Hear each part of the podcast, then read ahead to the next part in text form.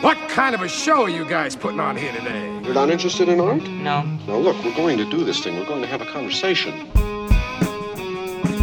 From Chicago, this is Filmspotting. I'm Adam Kempenaar. And I'm Josh Larsen. I'd be standing outside in the night. Deadbeat dads, rappers, crack. You said you wanted black stuff. That's black, right? I see what you're doing. Yes, we see what you're doing, American Fiction. That's Best Actor nominee Jeffrey Wright with John Ortiz in the Best Picture contender, currently playing in wide release.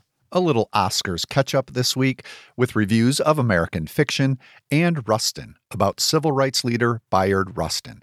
That one stars another Best Actor nominee, Colman Domingo. That and more ahead on Filmspotting.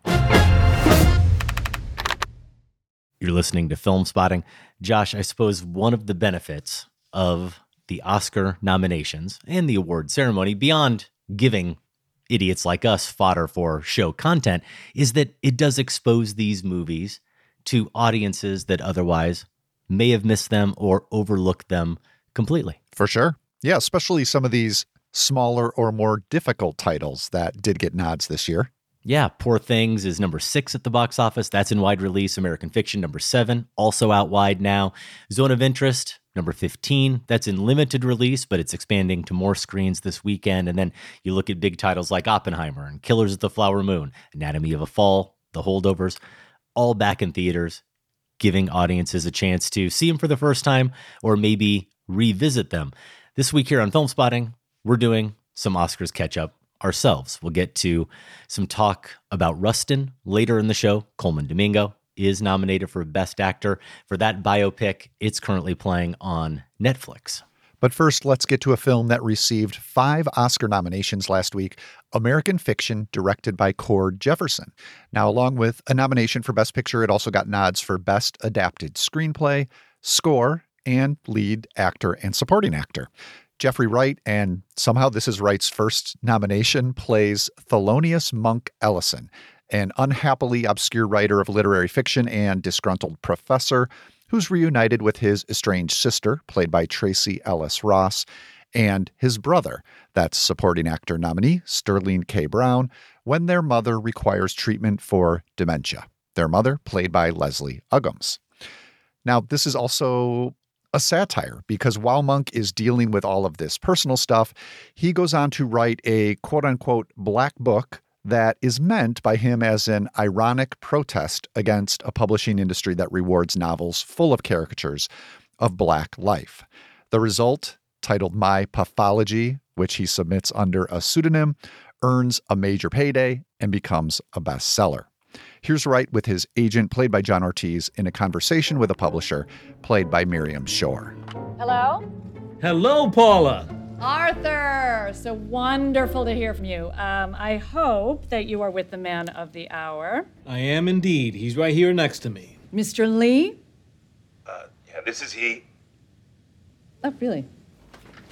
Uh, yeah, god damn it. Mother. Right, okay. Um, yeah, I was a little confused at first, but. We're both very excited to discuss Thompson Watt's offer. Yes, well, first of all, let me just say that all of us here at Thompson Watt are thrilled with My Pathology. It is about as perfect a book as I have seen in a long, long while. Just, just raw and, and real. And Mr. Lee, is this, um, is this based on your actual life? Yeah, you think some bitch ass college boy can come up with that? Sh- No, no, no, I don't. So, Adam, I feel like there have been three different versions of American fiction. The first one was the movie that was sold to me in the trailer, which I saw months ago and was comprised mostly of moments like the one we just heard. These broad jokes about racial stereotypes in art and entertainment struck me as something of a toothless follow up to the likes of Robert Townsend's Hollywood Shuffle or Spike Lee's woefully underrated Bamboozled.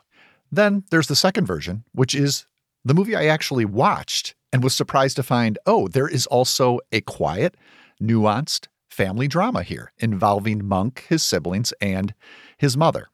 Then there's the third version, which we got just a few weeks ago, The Oscar Hopeful, a movie that, you know, may not be the front runner to take the Best Picture award, but I think is a serious contender in a number of other categories.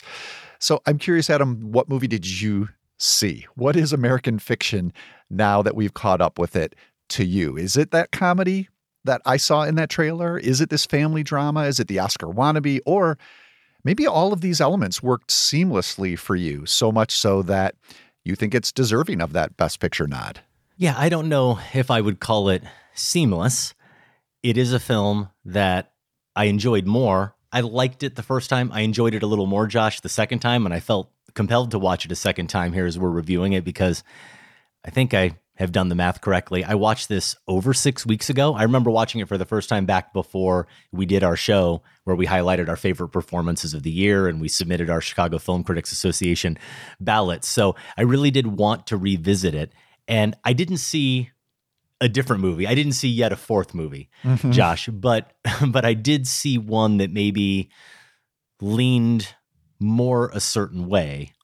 Though I still think the thing maybe that's holding it back from being great is the inadequate way it fully balances the humor and the satire and the family drama element. Actually, that scene we played is a good microcosm for it, I think, in a way where I actually really love some of the humor of Wright's performance, acting like a quote unquote thug character that he and his publisher or his agent think that publisher wants to hear or needs to hear as validation for the author. They think they're getting the book they want to be publishing. And then, not that there's anything wrong with the performance by Miriam Shore, but that goes a little broader, to sure. use your word. And often, when the movie is being more blatantly satirical, I feel like it crosses over into that broad territory that's less effective than some of the more subtle humor. Watching it a second time, though, I did really have this feeling, Josh, that the satire element, the satire of the publishing industry and of Hollywood, too, is somehow both central to the story and a complete red herring.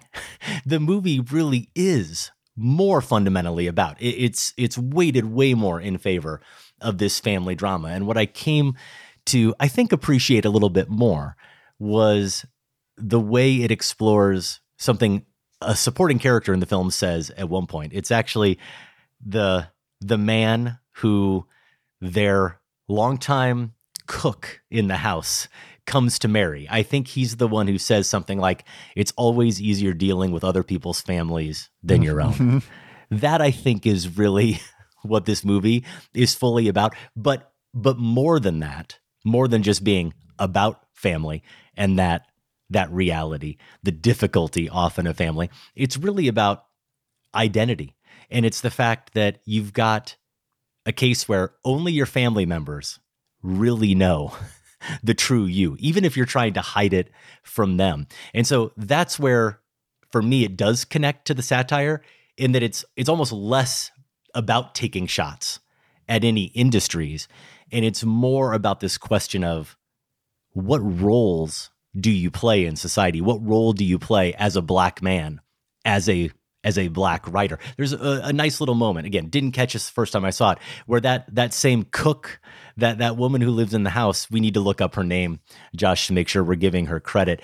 She is leaving the house. And Wright's character says something to her. I think he hands her an apron and says, Hey, do you want this one? And she says, You know, I never even liked that one. I never liked that yeah. color. It's just the one your father bought.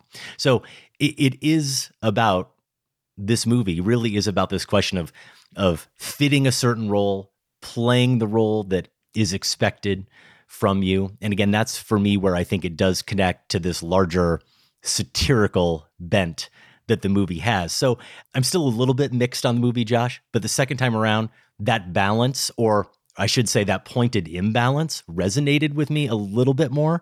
And the fact is, the jokes that really do work in this film worked even better the second time. Mm.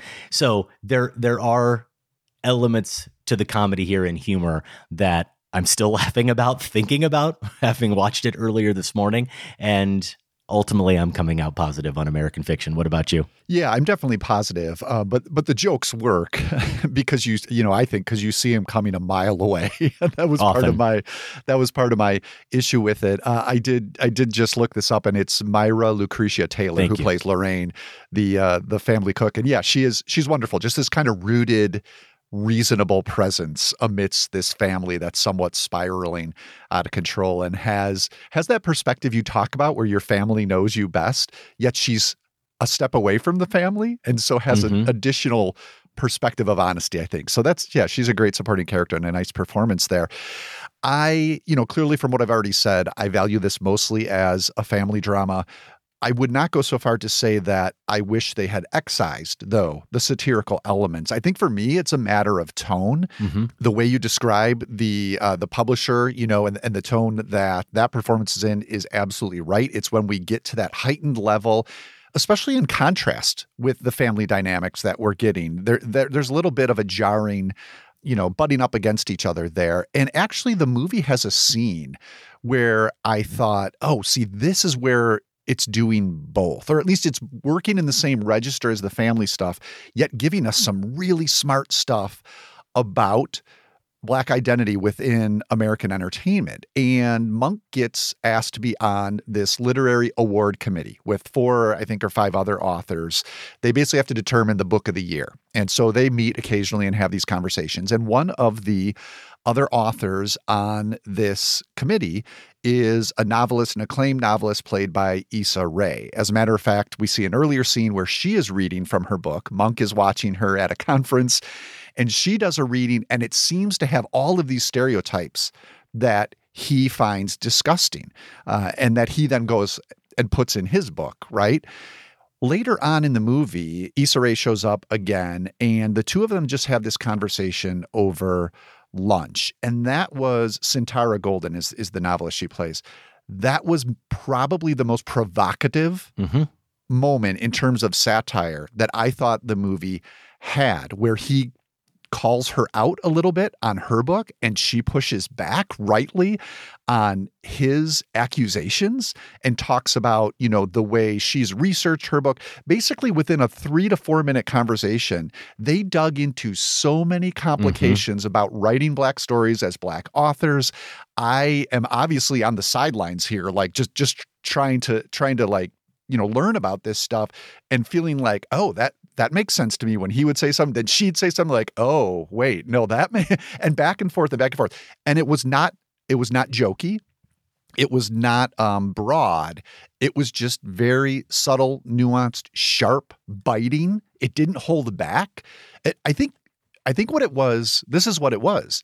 That was the scene where i didn't know how i felt Mhm. about the satire and all the other stuff that was in the trailer i already knew what i felt and i felt and, and it was kind of like being served up to me and it was like yeah that's that's stupid. That's and maybe this is why it got academy attention right? Is it's in some ways this is not a piece of provocation like bamboozled was like hollywood shuffle was. This is much more we're all laughing at this because we agree about it for most of its running time when the parts I really appreciated outside of the family drama were those things where even I felt poked as someone who reads fiction and, and asking myself, you know, as as someone who who just, you know, read the color purple. eh, This mo- that conversation made me ask why did I appreciate what I did about the color purple uh, in a provocative way. I guess I just would have liked more of that in the film. I'm glad you called out that scene because I'm with you. I also had that in my notes as a real standout of the film, doing very different things. I don't know if for me it's quite the scene of the movie because I still think the most fun scene in the movie is the one where he's writing his book, his ironic protest book. And in this case, we get Keith David as one of the two characters.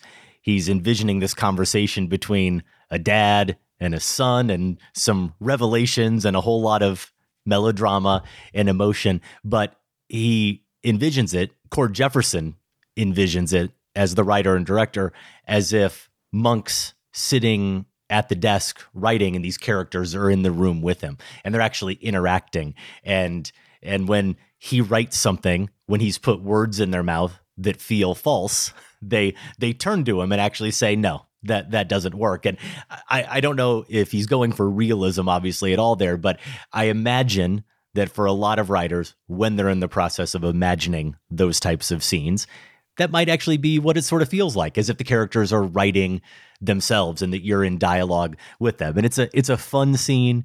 It's it's I think a smart scene as far as opening up some of these these questions about what does ultimately feel exploitative and what doesn't. If it didn't call attention to how over the top it is with emotion, would we as viewers actually be likely to succumb to it? Because these are actors giving real real performances in the moment but we're seeing it through the eyes of Jeffrey Wright's character who has disgust for what he's writing.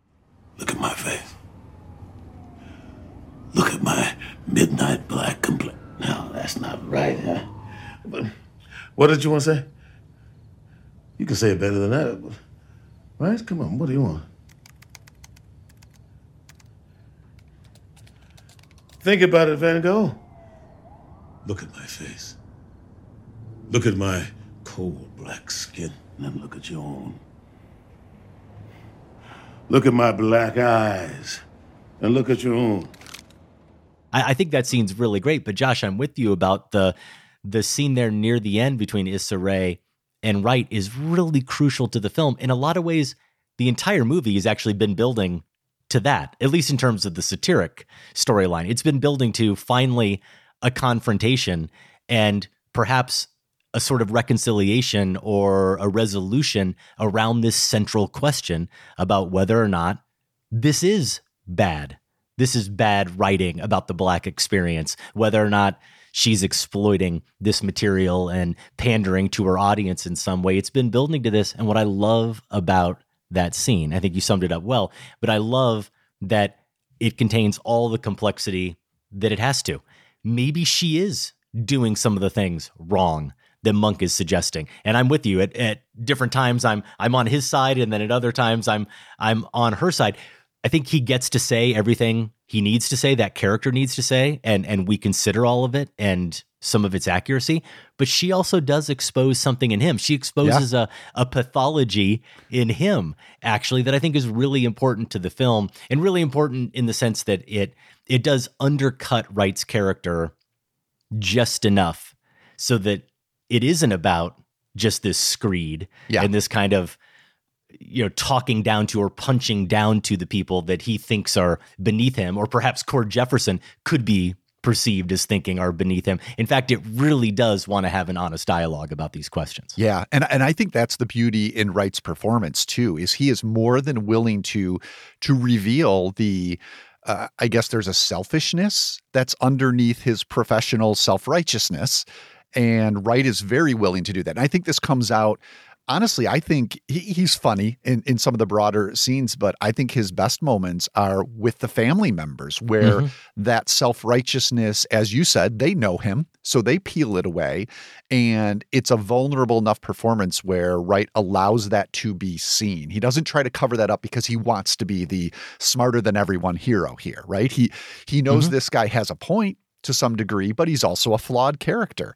And and Wright's willing to go there. I think across the board, performances are great. Uh, Sterling K. Brown deserving of the nomination. I, yes. I, don't think I had him. We we may have covered this. I didn't have him on my final ballot, but I know I gave him a lot of consideration, thinking about putting him on there. Tracee Ellis Ross in just a handful of scenes as the sister, so wonderful, and then Erika Alexander, just this lovely, warm but also looking askance presence at yeah, as Monk, his love interest. At his as his love interest, who he meets later in the film. I really enjoyed her performance and as real well. Real quick, I should mention Josh John Ortiz is a presence I always enjoy yeah, seeing on screen as well. And he works in those broader moments. I think he I think he has a register which is kind of right mm-hmm. in between. He's yes. he's somehow handling the obvious gags deftly enough where they feel natural and they feel like they're just kind of rolling off of him. Yeah, I agree. And another element of this film or some other questions that it raised that I do enjoy thinking about Josh whether or not I have answers to them and I don't, but I still think they're they're provocative and the question, the central question about what does then make a quote unquote black book? There's a moment where he goes to a bookstore and he gets mad about the fact that all of his books are under African American studies. Yeah. That they're not just under literature. And he says to the the dorky guy who's trying to help him something like the blackest thing about that book is the ink, the ink on the page. And, and that's a joke, but the fact that it's written by a black man, does that somehow then make it, by definition, a black book? Or does it have to deal with certain certain themes or ideas to encapsulate quote unquote the black experience or someone's perception of that experience, the market, the publishing industry's perception of the black experience. And another one would be look at the end of the day, even though it's it's funny, it's funny that you've got a room full of white people saying we should listen to black people. That's a punchline. We should listen to to black voices, and then they completely ignore the black voices in the room. There are people in this movie who take his book at face value and think it's great literature.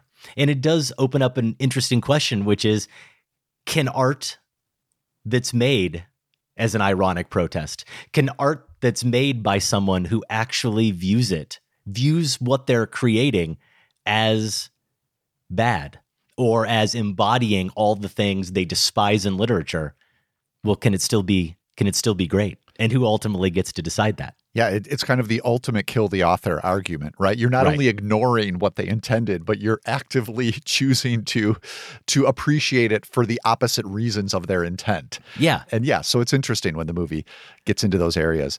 Can I ask you a a spoiler question about the ending, which isn't actually, you know, that detailed. It's mostly what did you think of the ending? But I think in order to get into that, we'll probably have to spoil it. But this is a movie Yeah. with a very interesting way to conclude. Can we pause it for a second in terms of talking about the ending just so I can say one or two more Oh, things yeah. I liked? Let's do it. So so something else about this film that I do think is really clever in the writing. And again, where the the two elements here that sometimes feel opposed in this movie where they really do come together. And I think it gets back to this idea of not punching down too much in terms of the monk character. It's how it shows the way he doesn't really see the connection or seems to not see the connection between his own life and these depictions of black life that as he puts it flatten the black experience. So he's ridiculing the stuff that depicts i think his phrase at one point is it's all deadbeat dads rappers and crack. And the thing is that's clearly quite intentional. We don't get any rapping that i recall. I, I don't remember any rapping. But we sort of get the deadbeat dad in terms of all the stories of the estranged father Yeah, and how true. he he was he was sleeping around with other women and having affairs and they never really knew him. And we don't get crack but we do get Sterling K. Brown doing copious amounts of coke.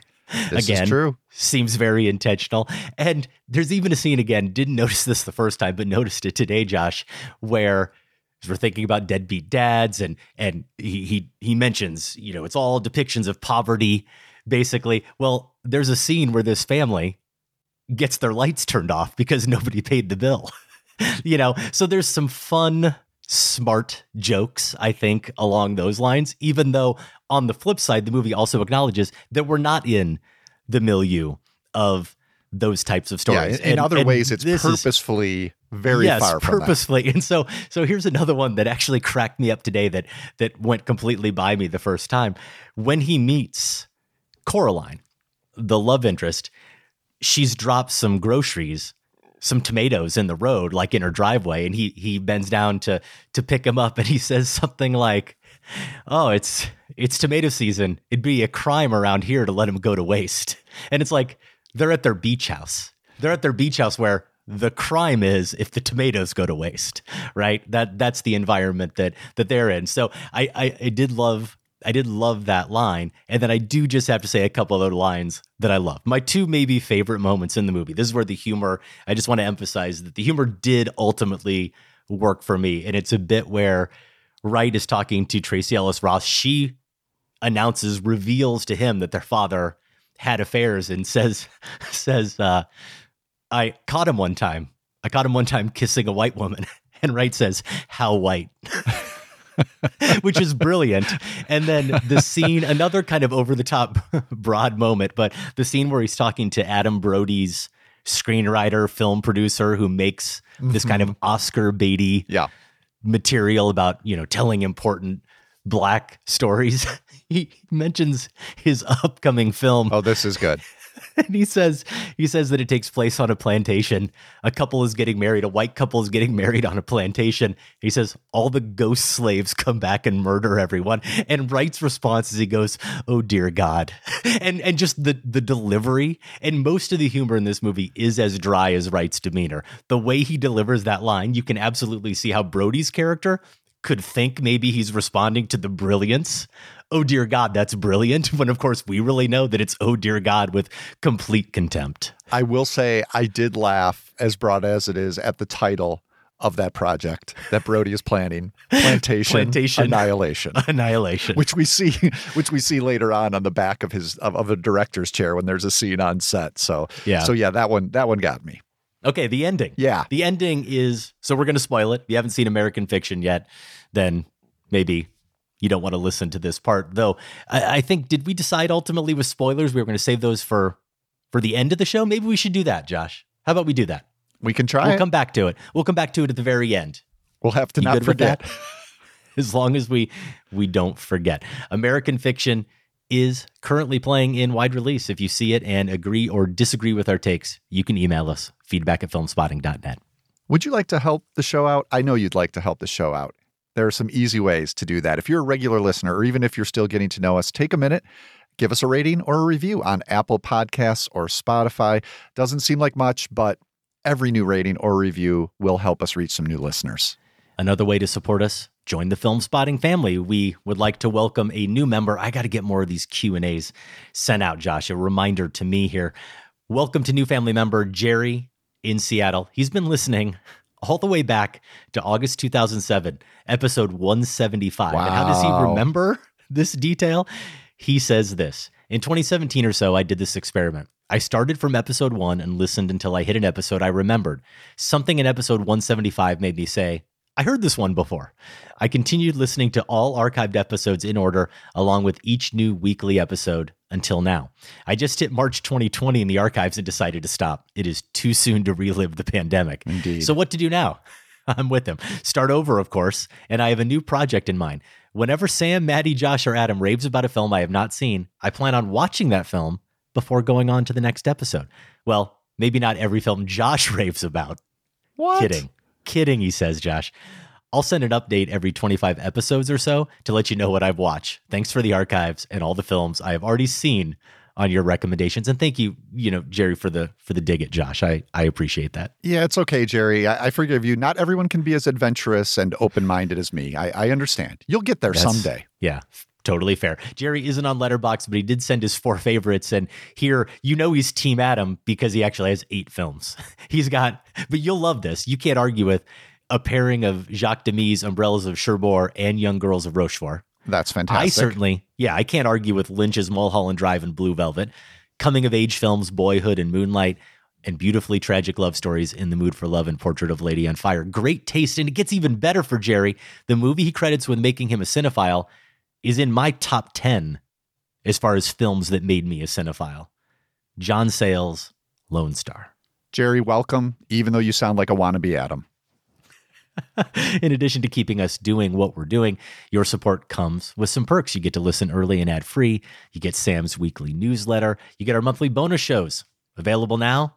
We shared our reactions, our immediate responses to the Oscar nominations. You also do get complete archive access. I don't I don't recommend you do what Jerry did, but you could if you wanted to. Theoretically, it's possible. It's possible. Filmspottingfamily.com.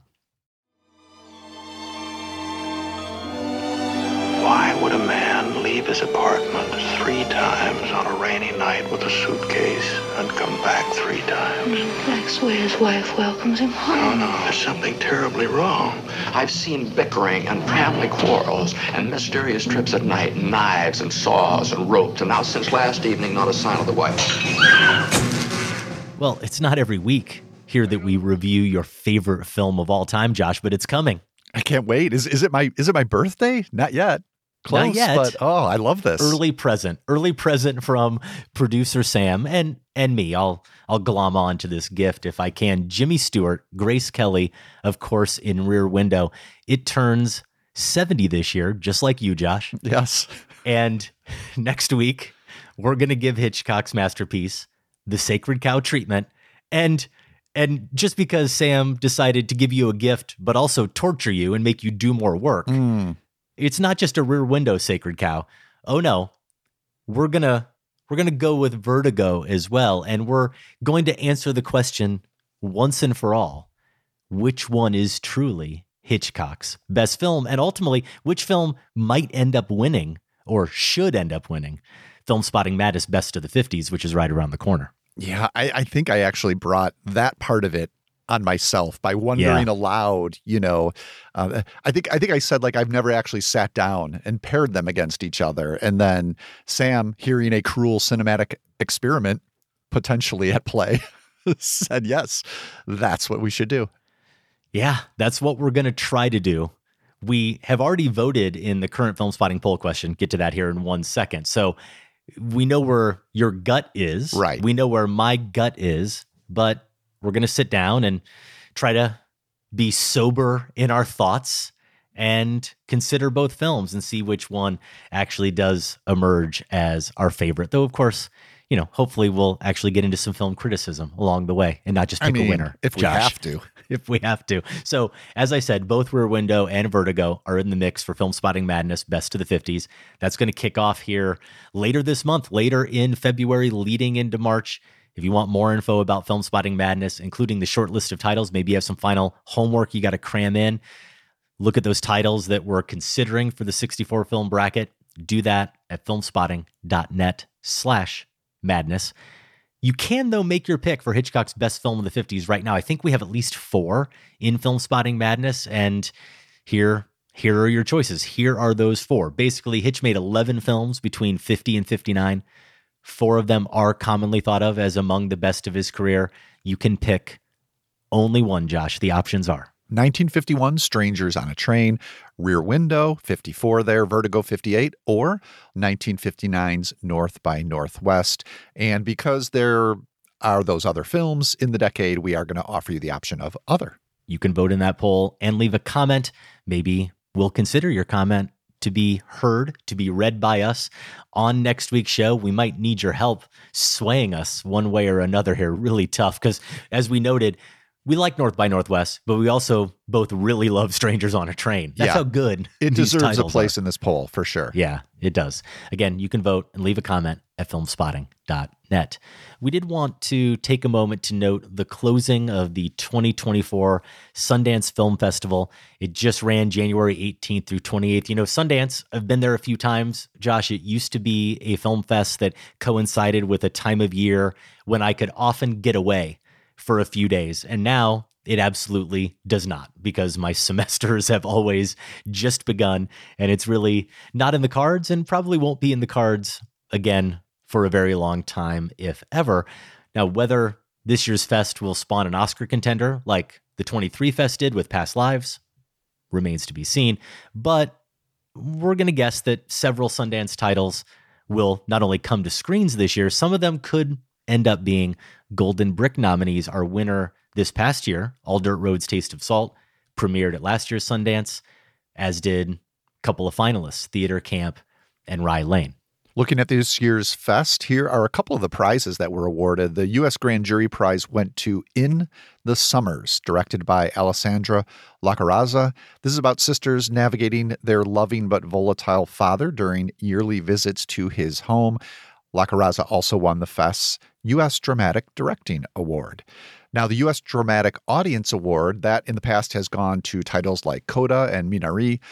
It went to Didi from director Sean Wang. This is set in the last month of summer 2008 and follows a Taiwanese American boy who learns how to skate, how to flirt, and how to love his mom. Didi also won a special jury prize for Best Ensemble. And then one more we want to note here is the U.S. Grand Jury Prize documentary winner. That was Porcelain War, this directed by Brendan Bellomo and Slava Leontiev. It's about three Ukrainian artists who choose to stay behind and fight and to find beauty amid destruction. So before I get into three more titles here, I need you I need you Josh to be empathetic with me and not judge me for my failure here. Uh-oh. I need you to appreciate my ambition even if it was completely misguided. I decided that even though I had a million things to do this weekend, including preparing for this show, I didn't want to miss out on participating in the Sundance Film Festival. I wasn't enamored with how many films I managed to see last year. And, you know, there was a lot going on last year. Hopefully this year I'll have more time to see more movies. A lot of transition in my life. But I wasn't happy and I said, you know what, I'm gonna start now. I'm gonna I'm gonna cram in some movies. I like I'm gonna it. take it, I'm gonna take advantage of the Sundance Film Festival 2024 online, and I'm gonna watch some of these titles. Not all of them are available, but I was paying attention to some of the buzz and I was trying to look at run times to see what I could actually fit in. Porcelain War was a movie, a documentary that stood out to me that I ordered. Another one I ordered, Josh, was Daughters. And Daughters ended up being the winner of the Festival Favorite Award. It also won the Audience Award, US Documentary. It's about or focuses on four young girls who are preparing and, and their fathers who are preparing for a daddy daughter dance at a Washington, D.C. jail. Oh, yeah. Heard about this one. Yeah. And that film, along with Porcelain War, here's where I need you to not judge me, Josh. If they were narratives, I probably wouldn't even mention that I did this, but because they're documentaries and I feel like I have a good handle on it, don't consider these reviews proper, obviously. You only have the weekend to watch them. And once you start, you only have a five hour window. So, you know, if you start them, you're halfway through them, and then all of a sudden, life beckons and you have other responsibilities and you can't get back to it in time, you just miss out. And that's what happened for me with both Daughters and Porcelain War. Saw half of them, over half of them, didn't get them finished, ran out of time, missed my window. So I can't, again, give them a review proper. I can say I found both of them to be very good, very, very sad movies in a lot of ways, both also very hopeful movies. And in particular with Daughters, I, I will say I just can't wait to finish it because I think the filmmakers do a pretty incredible job of taking material that is heart wrenching in a lot of ways. You see the damage that this distance, the distance between these daughters and, and their fathers who are incarcerated, and the fact that they they honestly, in some cases, the daughters don't even remember them. It's been so long since they've seen them. A lot of jails, the movie tells us, have gotten rid of face to face or touch visits. So even if they do see each other, it's all through screens now. I don't know if that was a byproduct of of COVID plus just budget cuts or, or maybe a bit of both. But there's a real disconnection here, as you can imagine. And the movie mines the material for the emotion it should without ever crossing into sentimentality or without ever suggesting that something like a daddy daughter dance in and of itself is going to solve these real problems and some of these real cultural and real institutional issues that the movie is chronicling. So, can't wait to see it again. I'll stress that, see the whole thing. But both daughters in Porcelain War, it, it wasn't a surprise to me, Josh, why they won awards and are getting a lot of buzz. Now, I did manage to fit in two. I saw two films in their entirety from Sundance I mean, this year. You know, your instinct on those previous two were were sounds like pretty good. Yes. Execution, maybe maybe not so much. Exactly. I did fit in the Waldo Salt Screenwriting Award winner, which went to Jesse Eisenberg for his screenplay. And he directed this film and he co stars in the film A Real Pain with Kieran Culkin. They play cousins who've been a little bit estranged, but were very close, who travel to Poland after their grandmother's death. They want to see where they came from. They join a tour that goes to Holocaust sites. Apparently, Eisenberg did base a lot of this off of his own life, at least in terms of the the grandmother, the the family history in Poland and the Holocaust. Kieran Culkin is really remarkable in this film as as I'm going to call him the title character, Josh, because the movie is one where the title has at least two meanings, maybe three. It's it's about this real pain, this family legacy of pain. It's also about this real pain that the movie explores between these two men, these two cousins that that's there and and not insignificant. But the Culkin character is also someone you could describe as a real pain, especially in the way he constantly rubs Eisenberg's character the wrong way. And Josh, the whole time I was watching it, all I could think of is if somehow the two of us were on a tour like this and had to spend almost all of our time traveling with Culkin's character, we wouldn't have made it more than a day. we would not make it more than a day. The distance watching it on my couch and and, and appreciating the nuances of Culkin's performance made it uh, a very watchable film. The one I will say I'm still I'm still kind of wrestling with the the resolution of the film a little bit. I thought you were going to say how long would we make it if it was just the two of us on a trip. Good so I'm question. glad I'm glad you didn't put that out there. And, No, and changed, no, I changed. think I think we could survive that just fine. I don't know if we could survive it with a character as high maintenance as as Culkin's. Another film I watched is another documentary that I do recommend. I look forward to people getting a chance to see this one. It won the Audience Award for World Cinema Doc, and it went to a movie called Ibelin. I would have watched this even if I hadn't known about the award just because of who the director is. Benjamin Ree, the Norwegian filmmaker who made The Painter and the Thief. The year that came out, Oh, 2020, yeah. that was a Golden Brick nominee. Yep. We both gave it a very positive review. I think it made my top 10 of that year. And this is a movie about a young man named Mats Steen, a Norwegian gamer who has a degenerative muscular disease called Duchenne's. And he dies very young. He dies at 25. And what the film's really about is how he he has this this very difficult life.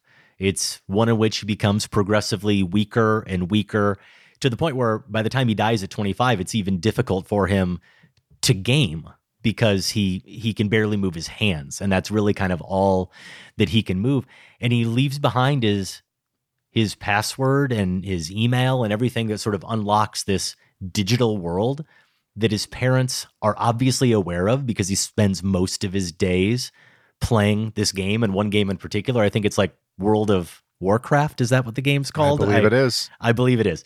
And he has a character, and the character he plays is this this man named Ibelin. And his parents get to go into this digital world and they get to encounter all these people that apparently he had all these friends around the world all part of this guild and they all they all had a connection to him and they all were incredibly saddened by his passing and and they talk about many of them talk about the impact he had on them and really kind of what's remarkable about it is because of it being in this digital realm where all of these conversations that are having between role-playing characters are cataloged and indexed and searchable and it all exists. The the filmmakers are able to basically animate the movie. They they're able to hmm. bring these characters to life just like you're in the game and we're reliving quote unquote actual conversations hmm. right? Digital conversations but conversations that he had with other characters and the way these characters and these conversations intersect with their their own real lives what they're kind of revealing about themselves while they're also inhabiting these characters. The movie really becomes almost an animated film because you don't have you don't have footage to cut to of these moments but Ree doesn't need it because that wouldn't have made sense for it anyway. Here the form completely matches the content we get to see. You know if he wants to to show a moment where a character in a traditional film would just be watching another character and feeling a certain way and we'd want to kind of know the interiority of that well he can produce that. He can produce that digital moment with those characters and we come to really identify him as the character he identified as the title character Ibelin. Yeah, I got to see that. I, I, I'm becoming increasingly fascinated by you know the whole video game world, and particularly this communal aspect you're talking Mhm. about. Being, you know, of a generation where I, I, I could have you know been into gaming more than I was, but really was behind the explosion of gaming that uh, started and is is now at maybe its height. So this one sounds really great, especially having the pedigree of uh, Benjamin Ree. Yeah, I will just say, I mean, maybe it will come out this year and we'll get to talk about it and we can dig into this a little bit more. But one of, I suppose, the revelations for me watching the film, and I try to think I'm fairly sensitive about this already. I, I'm not one of those parents who is just yelling about my kids being online, chronically online, like most kids are. I have a couple of gamers in my house. But if you are one of those parents, if you're listening and you're one of those parents, and this is understandable, who maybe you lament that they're not more like you, they're not out engaging in physical activity, they don't have quote unquote real friends, and you don't understand this digital realm at all, and you wish that they spent less time in it and maybe you even try to impose limits and keep them off. That that's all probably fine. I'm not suggesting I know anything about any of your parenting abilities or the circumstances. But I will just say if you maybe lean towards one extreme and you're those parents who are just very hardcore about feeling that way and wanting to keep your kids off, this movie really should open your eyes. Yeah. It should open your eyes to the power of these spaces and that communal aspect that they build and that they genuinely, authentically provide for people who otherwise don't feel like they're able to engage in those types of activities face to face or Mhm. with people that they're around every day. Yeah. It's eye opening in that way. Yeah, and and this it sounds like this puts it in stark relief for this young man with this Mhm. particular situation, but it probably does apply to gamers of all kinds that that appeal, that communal appeal. A link to more Sundance Award winners is available in the notes for this show at filmspotting.net. Quick note about our sister podcast, The Next Picture Show. Right now, this week, they've moved on to part two of their hunting games pairing. So, after previously looking at Elio Petri's The Tenth Victim, that from 1965, they're going to talk about it within the context of the new Self Reliance, the Jake Johnson film that you can find on Hulu. That's The Next Picture Show. You can get it every Tuesday wherever you get your podcasts. All right, the masses have been clamoring. Adam, it's been far too long. Uh huh. It is time for the triumphant return of Massacre Theater, the part of the show where we perform a scene and you get a chance to win a Filmspotting prize. We took a little break over the holidays, Adam, but we're back and as inept as ever. yes, we are. Of course, we announced a winner on a previous show back in December. So we don't have a winner to share this time. We just have the scene. And I don't think we need to give you any hints.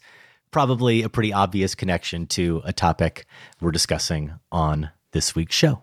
Would that it were so simple. Would that it were so simple. Would that it were so simple. Would that it were so simple. My dear boy, why do you say that? Why do you say twere? Well, you should say it like I said it.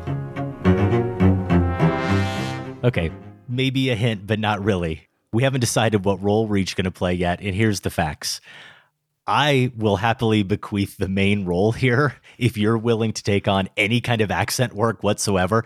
I don't have the energy and no one needs to hear it. So you know what role I want to play. I mean, okay, I don't want to make you uncomfortable. I think you could do it. I have faith in you. But Uh, you um, know, I would just do a high pitched female voice. that's your accent. That's my accent, which, which wouldn't match. It's your all-purpose accent for women characters and British characters. This is That's true. exactly right.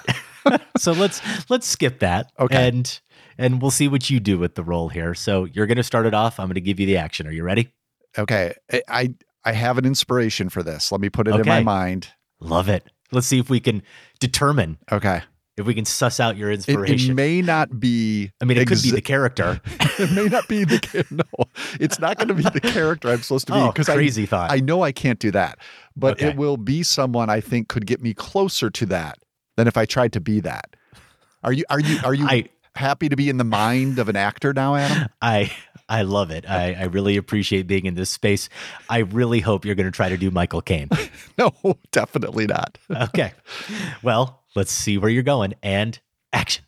Cut from the DA to an upmarket suburban neighborhood. A couple have a fight. He leaves in a fit, gets in a car. It's the same rainy night. The car spins out on the road, goes into a ravine. The body is swept away. Now, when the police examine the car, they find the brakes have been tampered with. It's murder. And the DA decides to give her the big one. He's going to put the wife in the gas chamber. But the DA falls in love with the wife. But of course he falls in love with the wife. But he puts her in the gas chamber anyway. Then he finds that the husband is alive. He faked his death. The DA breaks into the prison, runs down death row, but he gets there too late. The gas pellets have been dropped. She's dead. I tell you, there's not a dry eye in the house. She's dead? She's dead. She's dead. Because that's the reality. The innocent die.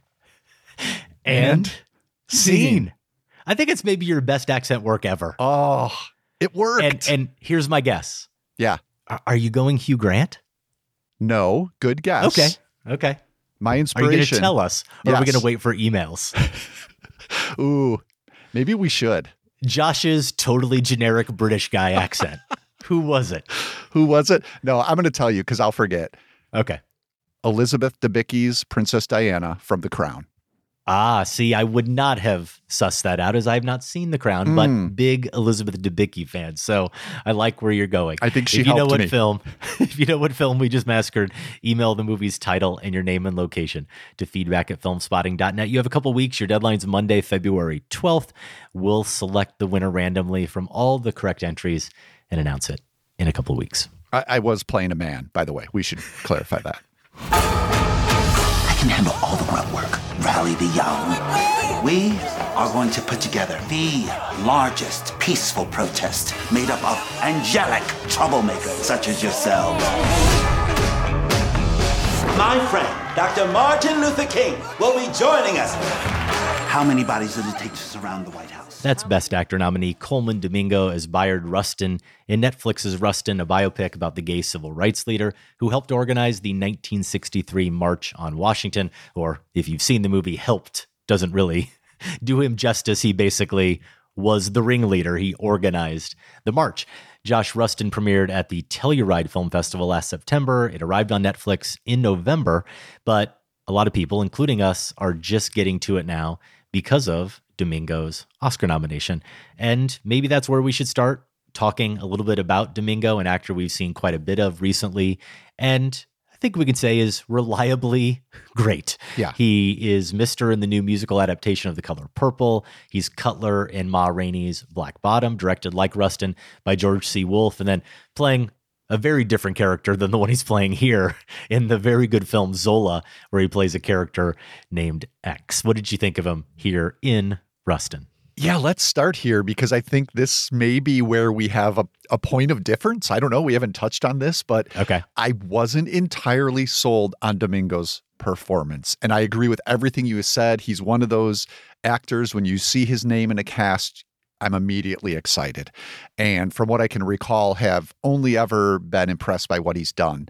But there was something curious here. What I liked, here's what I liked. He's playing Rustin as this this big presence, right? When he comes Mhm. into a room, especially with his friends, he's he's an entertainer as well Mhm. as a friend. Yet he's a man of he's a pacifist and he has proved this. Like previously we have seen in flashbacks in the civil rights movement, he he is a man who is going to protest but non-violently. And there's an interesting dynamic there, right? You have this big presence, but his philosophy is all about reducing that presence and not using it when the time comes. So I liked that. I liked how he inhabited that. But man, most of the stuff, most of his dialogue here is some sort of inspirational speech. And that's whether he's literally making a speech to the people working with him or in conversation with close friends or lovers in other cases. And the issue for me there was not particularly how he delivered those. All of them are stirring, and the words themselves are stirring. But they seem to come so quickly in the moment. It was Mhm. like it was like the scene started with him already speechifying rather than arising organically from the scene at hand or, or even building up to them. And maybe this isn't even a critique of performance. Maybe it's just more a matter of structure or or screenplay. And so it's not fair to say, you know, it's it's something I didn't appreciate about the performance. But this is a film we'll get to. You know, I did I would recommend, I did like, but if we're talking specifically about the performance, it's one thing that kind of held me back. Okay. I think I can agree with everything you're saying, except maybe we differ slightly in terms of how we ultimately rate his performance. I do think that what you're expressing is accurate in terms of this movie having a certain artificiality to it. That's the word I'm going to use. There may be a better word, but a certain artificiality or fakeness to it. Like when you're talking about things just seeming to come a little too easy, like we're in a movie. Yeah. you know, is like the when way a this. news when a newscast on TV is exactly what they need to hear for that scene. yeah, And then they turn the so- TV off and don't even like let it finish. Yeah, I, I agree with that completely. I suppose where I differ is just in I eventually did get on the same wavelength as Domingo. And I realized that, you know, this whole movie is pitched, it's pitched up a certain way at a certain level. And I do think that he, I believed his character enough as that big personality. I believed his character enough as that orator, that intelligent figure that I, I suppose I didn't feel the fakeness as much when it came to him delivering those lines, Josh. Mm-hmm. I, I I did I did believe his character. And and if you believe that character, that that might be enough to get you through a lot of this movie. I I've talked about good dad folding laundry movies. I'm going to call this a prestige dad folding laundry movie. Like it's a breezy watch under 110 minutes about an important topic spotlighting an important American historical figure who I'll admit I had never heard of. So I'm I'm glad I watched it. I'm glad I learned something from the film. But you know, I, I used the term breezy and a thought I kept coming back to throughout the film. And I'd completely forgotten until I saw the credits that George C. Wolfe directed it. And then of course it clicked that that would all make sense. I thought, man, this feels like a musical. Not hmm. that anyone bursts into song or it ever feels like they're going to burst into song, but just the pace of it, especially at the beginning, the first 20, 30 minutes, there's a kinetic energy to the cutting, to the camera work, the cadence of the voices and the line deliveries. I I genuinely appreciate that Wolfe takes that chance and doesn't take what is very serious, very important subject matter and make it overly serious or overly important to the point of solemnity. That is exactly the opposite of what he seems to be going for. And I think that's appropriate because it wouldn't have appropriately captured, at least based on this portrayal, that wouldn't have appropriately captured who Bayard Rustin was. Now, the downside of that is I often felt like I was watching sort of a parody of an important civil rights movie Hmm. with everyone just kind of putting on a show. I may have believed ultimately Domingo, but I didn't believe, just as one example, Chris Rock as Roy Wilkins, who I think Yeah. is maybe just miscast. Yes, And yes. and the, Let's say the that. characters, the characters who inhabit the office, organizing the march around him. Here goes back to your your point about the dialogue. Everyone is just so perfectly idealistic and eloquent.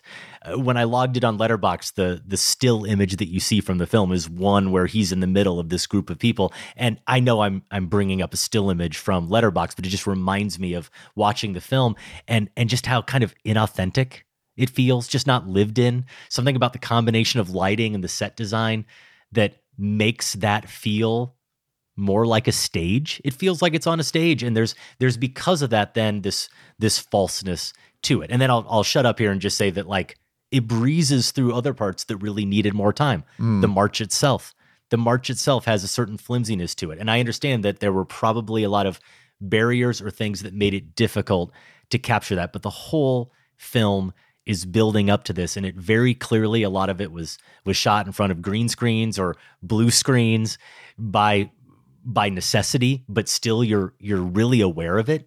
There's the use of archival footage at times Yeah, that's- mixed mixed with non-archival footage. And for me i just i never felt again the whole film is building to this. And it's this crucial moment in our country's history.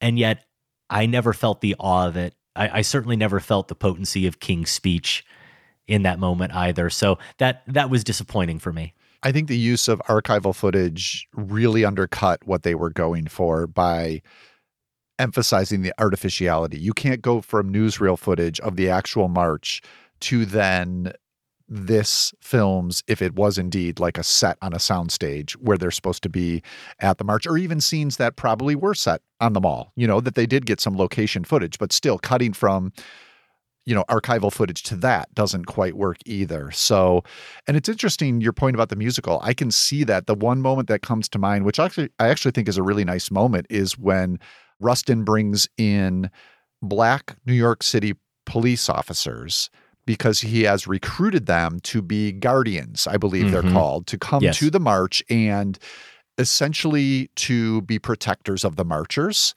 and make sure nothing gets out of hand. But he he has to almost retrain them. This is a very interesting moment in terms of recent years discussion on what it means, what policing should be, from being instigators or from accelerating disruption to downplaying it. And so they're in this office and there's maybe 20 officers and Rustin brings in a guy to yell at them, like someone who's going to get really confrontational.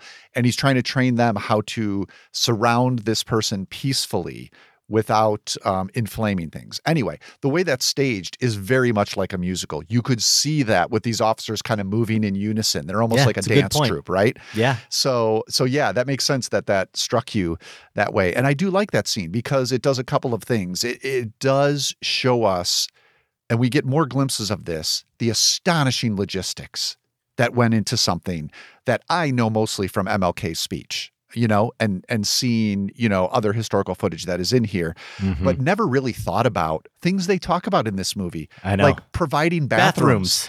and, Yeah. and how like the- Water. water. They initially, you know, planned for for tents and and to stay overnight and and all that stuff I kind of loved. And and this goes back to this idea of, you know, I think I think as you were saying, it it's a familiar, you know, historical drama.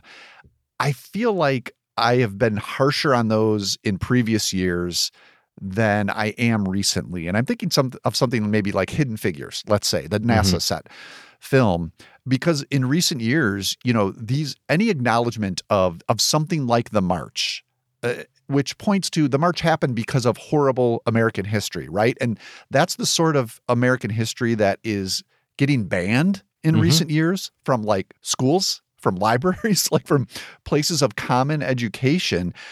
And maybe if this is going to keep happening, we're going to need to art, we're going to need art to fill in the gaps. And it may not be perfect art. It may not be, you know, something as subtle or as nuanced as cinephiles would expect. But at least it's telling the story.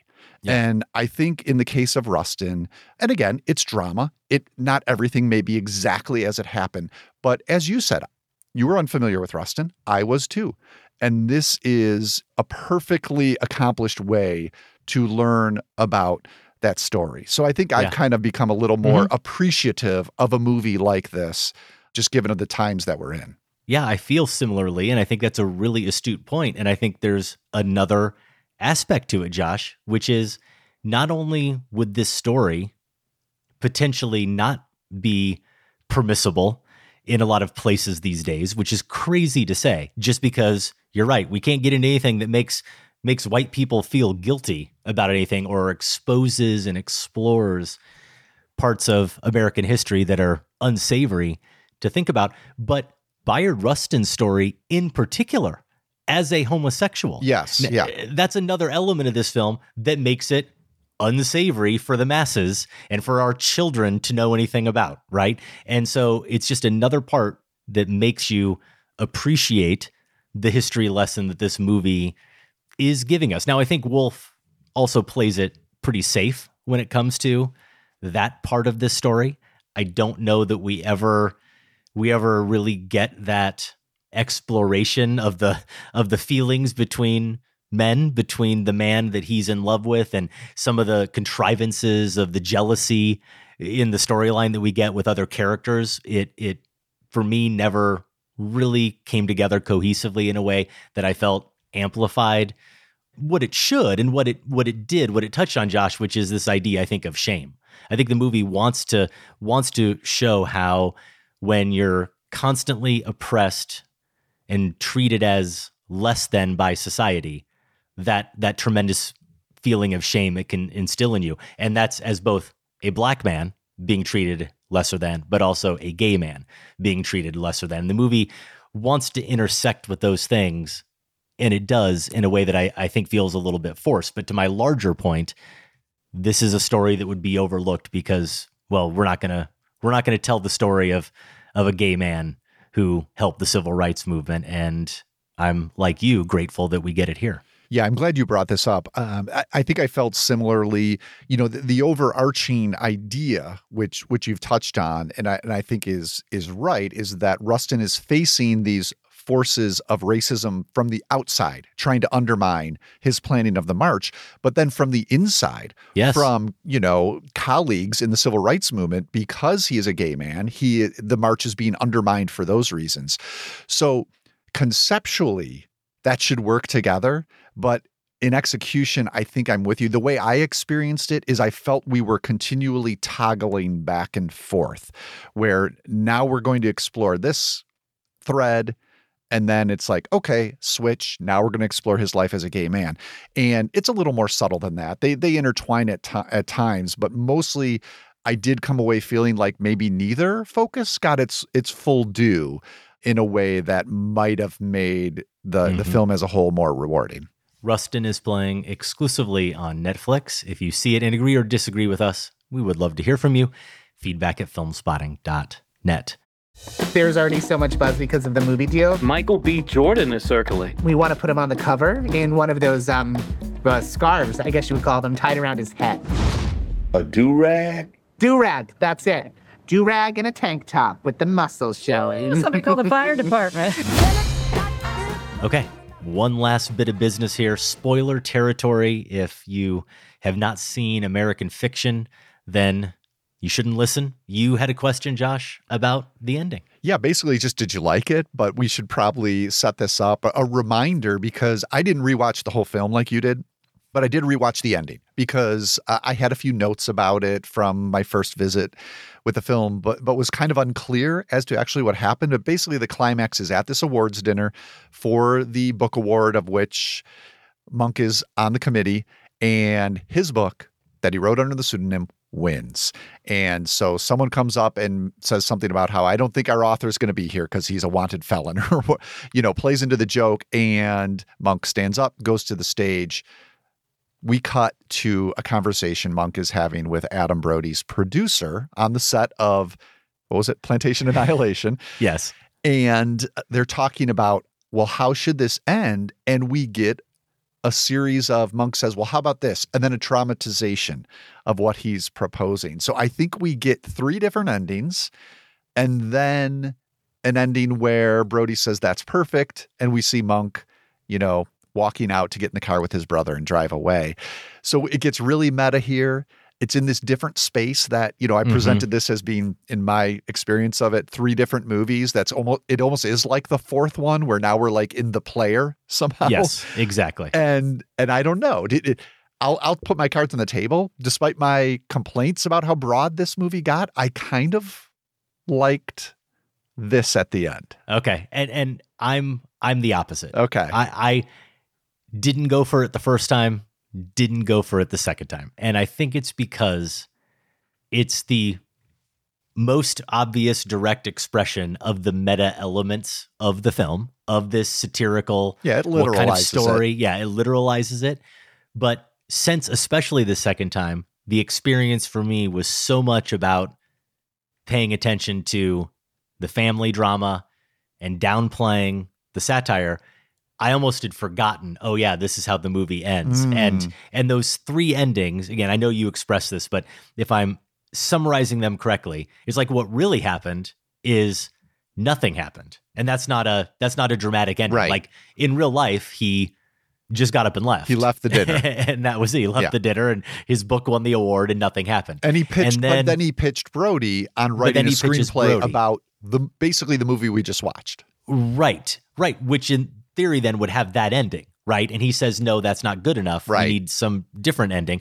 He comes up with one then that I think Brody's character actually correctly defines and dismisses as a romantic comedy ending. Yes, I you know, agree. where he shows up, whatever, he shows up with the wine, I think, at the door and tries to make amends to her. And we get the pull back shot in the neighborhood, and it's all very cheesy. He's right. And so then they go into bamboozled Hollywood shuffle territory, right?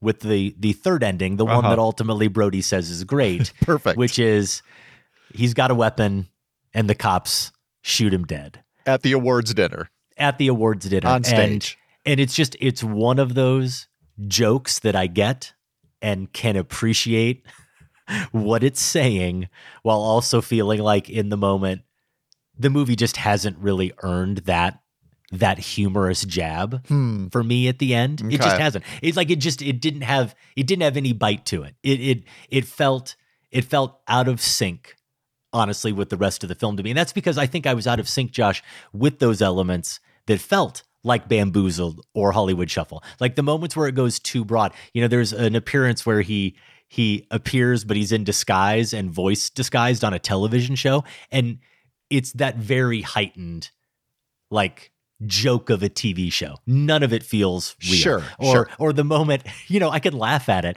but but the moment when we just see a commercial on TV where a TV network is is like honoring Black History Month and they're like honoring the diverse experiences of of of black men and women or whatever. It's like every movie image. It's like Precious and Pookie from New Jack City. Like they're all slaves or drug dealers. It's it's everything that he he abhors. That's what the TV station is identifying as the black experience. But those commercials, that is literally that's something that could be literally taken from literally taken from Hollywood Shuffle. And the tone of the movie otherwise doesn't match those few isolated moments. So for me at the end, it felt it felt kind of tacked on and not funny. Yeah, it, it's weird because I complained about all those elements. I, I think for me, I actually found the shooting thing pushing into bamboozled territory where it's like it's actually starting to poke some people with that by having him shot down on the stage where the other stuff was was a little more low hanging broad comedy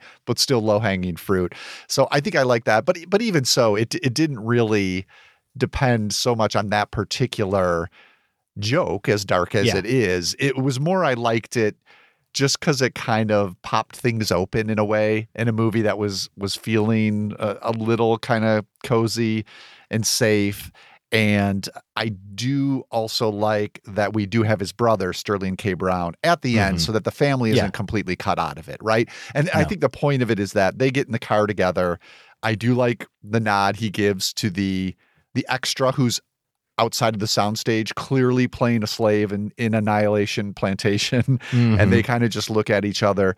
But then I'd like that Sterling K. Brown is there, and it, it, there's there's a hint of this sort of these two who their relationship has been very fraught are at least in a better place. Maybe he didn't get the girl. That would have been terrible. Brody's right.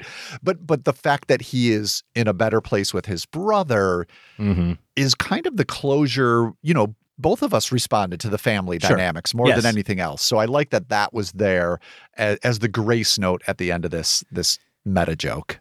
Yeah, I I hesitate to bring this up because I'm going to say I don't ultimately think this is a fair criticism of the film, or at least I'm not I'm not prepared to articulate this as a full-throated criticism of the film. But watching it, I know I've said this a lot, but watching it the second time, in light of the Oscar nominations it got, I had forgotten that it wasn't just an indictment of the publishing industry, but of Hollywood too. And that there's there's direct talk of Oscar bait, you know, type material and about important topics on race, you know. And now we're talking about a film in American fiction that got five Oscar nominations. Yeah. And you wonder, you sort of wonder if you if you don't think the satirical elements are are biting enough. Right. That I think this is or proof. Tough. Yeah, yeah, or tough enough, right? Uh, ultimately the fact the fact that Hollywood, who the movie is making fun of, said, "Oh yeah, no, we get all these jokes. We're we're totally in on it. We're fine with it. Here here are your Oscar nominations." Does that actually hurt the movie's case as far as it being the satire it it maybe wants to be? I think so. I think that's why I may have used the phrase toothless at some point. Yeah. That's maybe a little strong, but I think if okay, let's just put this in the bamboozled context. If it was really disruptive, Mhm. it would be ignored, forgotten, never Yes. awarded. Right.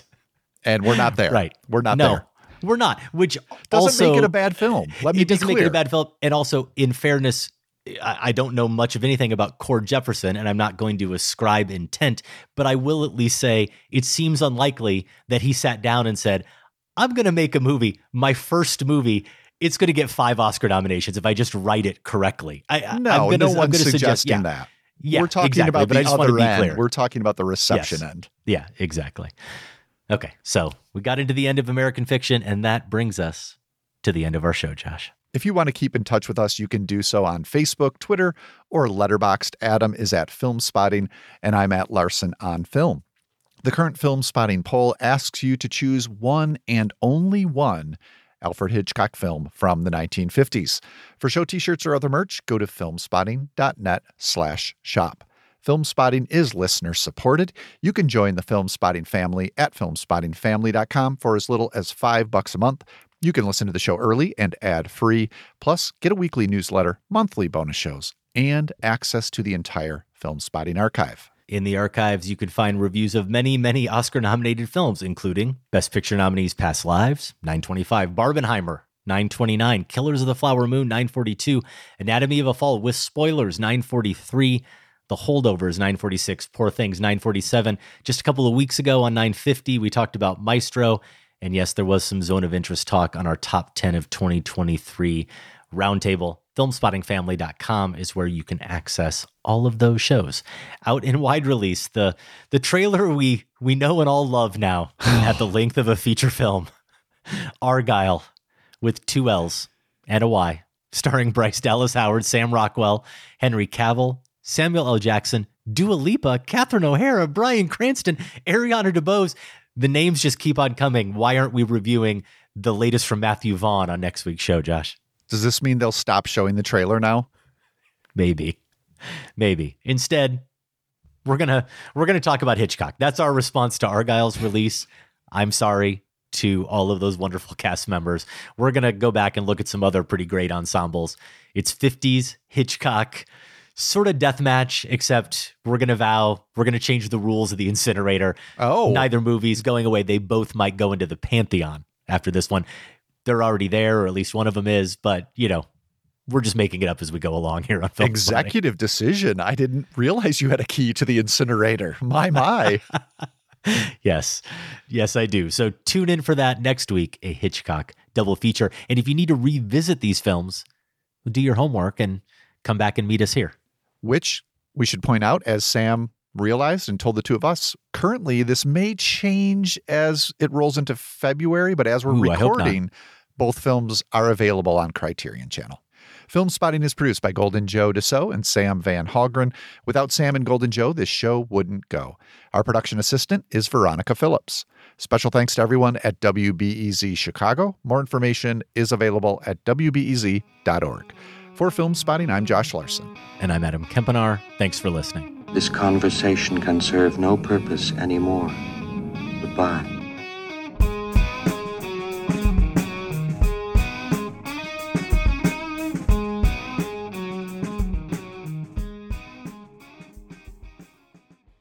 Filmspotting is listener supported. Join the Filmspotting family at filmspottingfamily.com and get access to ad free episodes, monthly bonus shows, our weekly newsletter, and for the first time, all in one place, the entire Filmspotting archive going back to 2005.